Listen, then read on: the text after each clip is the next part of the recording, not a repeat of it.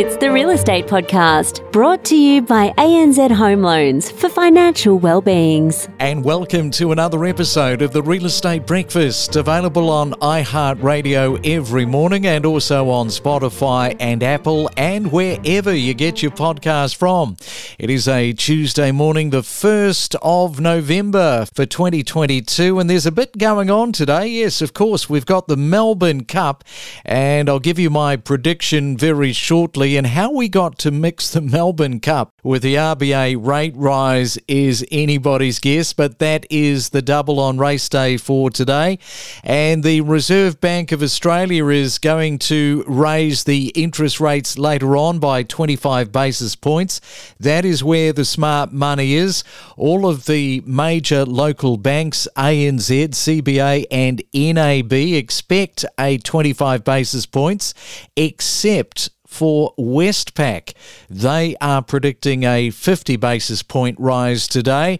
And spare a thought for the US Federal Reserve, widely tipped for its fourth consecutive 75 basis points rate hike, which is coming up tomorrow. We are just as addicted to property as you are. Every weekday morning from 6:30. And coming up, we're looking at the way a property management company dropped a gloating flyer of how quickly it took them to rent out a rental property and the price that they achieved. The problem is that it was the tenants who received the flyer, not the investors. And we'll be talking with Leo Patterson Ross from the Tenants Union for his take on things. And we'll also be talking with Munro Donan, who is back with another fraud story of somebody claiming to have plenty of money to buy a multi million dollar property. As mentioned, it is the 1st of November for 2022. If you're celebrating your birthday, many happy returns. Also on the birthday calls, Jenny McCarthy, the American model, actor, and author. She's turning 50. And Tina Arena, she's turning 55 today, the Australian singer. She's also a producer and actor.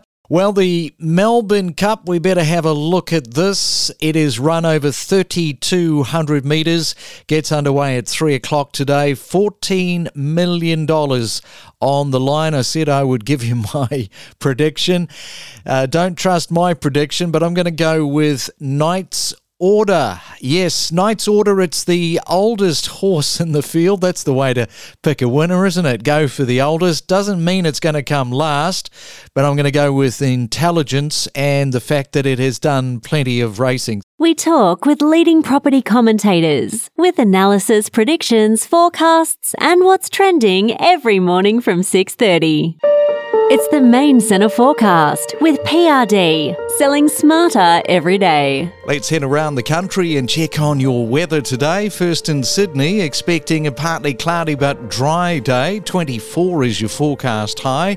In Melbourne, expecting some showers, some wet stuff, and 14.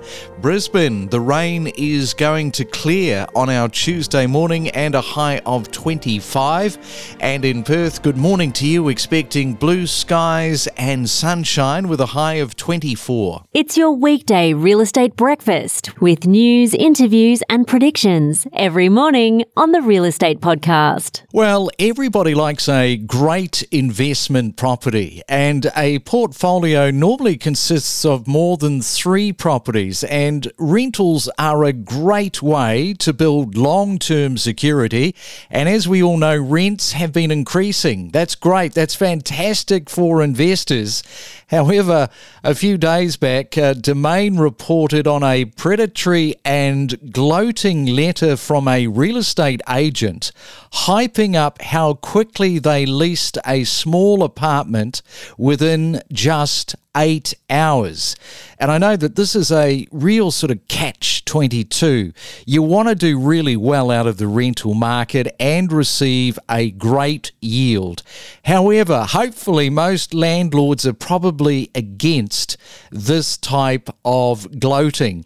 Domain reported that the unsolicited typed and signed note landed in a letterbox at a time when Australian renters are suffering through the longest stretch of rental price growth on record.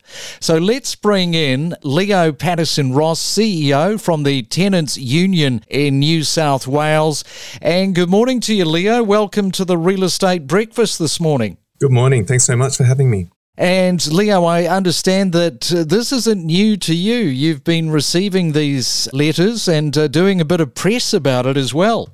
Yeah, we have people bring these to our attention, but also they go straight to the media, they, they go through social media, and there's an increasing amount of concern around uh, the ways that some people in the industry are acting while we uh, see such rapid rent rises. Yeah, so perhaps I'll just read this particular note that was put into Letterbox. it says, Dear neighbour, I hope this finds you well. Well, it's not going to find them well if they are renting the property. That's a guarantee. They go on to say, We have just leased a one bedroom, one bathroom, one car space apartment for $475 per week in your area. This property was leased after just eight hours of being listed, and we received multiple exceptional applications. This gives us great confidence in the current market, along with the increased demand. I mean, I can see how this would be upsetting for people on a serious note who are renting, Leo. Exactly. And, you know, obviously this letter is written for investor customers, not for, for, for, the tenants to see, because it is trying to pitch that this agency will, will get them a much higher return. And that's the language that's being used. It's just was probably silly, frankly, to send it out to people who are not your investor customer group. What it then shows for the people who, who are engaging with that agency as renters is where that agency sees their butter coming from yeah, so what is kind of best practice here? I mean, what do you say in your position? Because you're, I guess, fronting a lot of people here, being the CEO from the Tenants Union there in New South Wales. So, how do you address this issue where you've got a couple of rogue people operating in this in this manner? How do you deal with it from your point of view? Property managers have a, a, fiduciary obligation to their landlord to act in their best interests, and that means you know ultimately trying to achieve the, the highest rent possible. That's the that's the basic understanding that people take. What I think is missing is the concern for the community and the recognition that actually property investors are providing an essential service in the same way that energy, water, healthcare, food, all of these things are really important to make sure that the community has access to an affordable supply of these basic needs. And there's different ways that we regulate and make sure that that happens we have missed out on that same conception in housing.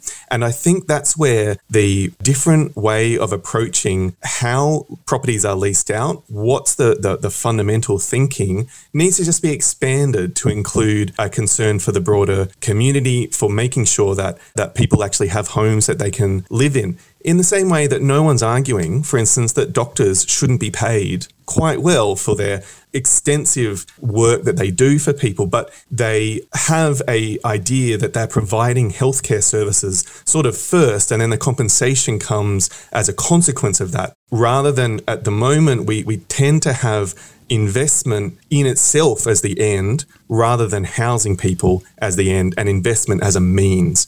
Yeah, so it's all about just being a little bit more compassionate, less gloating, and just a little bit more professional, I think, uh, because there are a lot of people that are feeling it. Leo, thank you so much for coming on to the Real Estate Breakfast this morning. Absolutely. Thanks for having me. And let's go to Munro Donum because uh, Munro's got another example. You might recall a couple of weeks ago we were talking to Munro about this very problem about the the fraud and what people are doing around luxury properties. Good morning, Munro. I hate to say it, but you got another example of this fraud continuing. Good morning, Craig. Always good to chat with you. Yeah, I do have another story.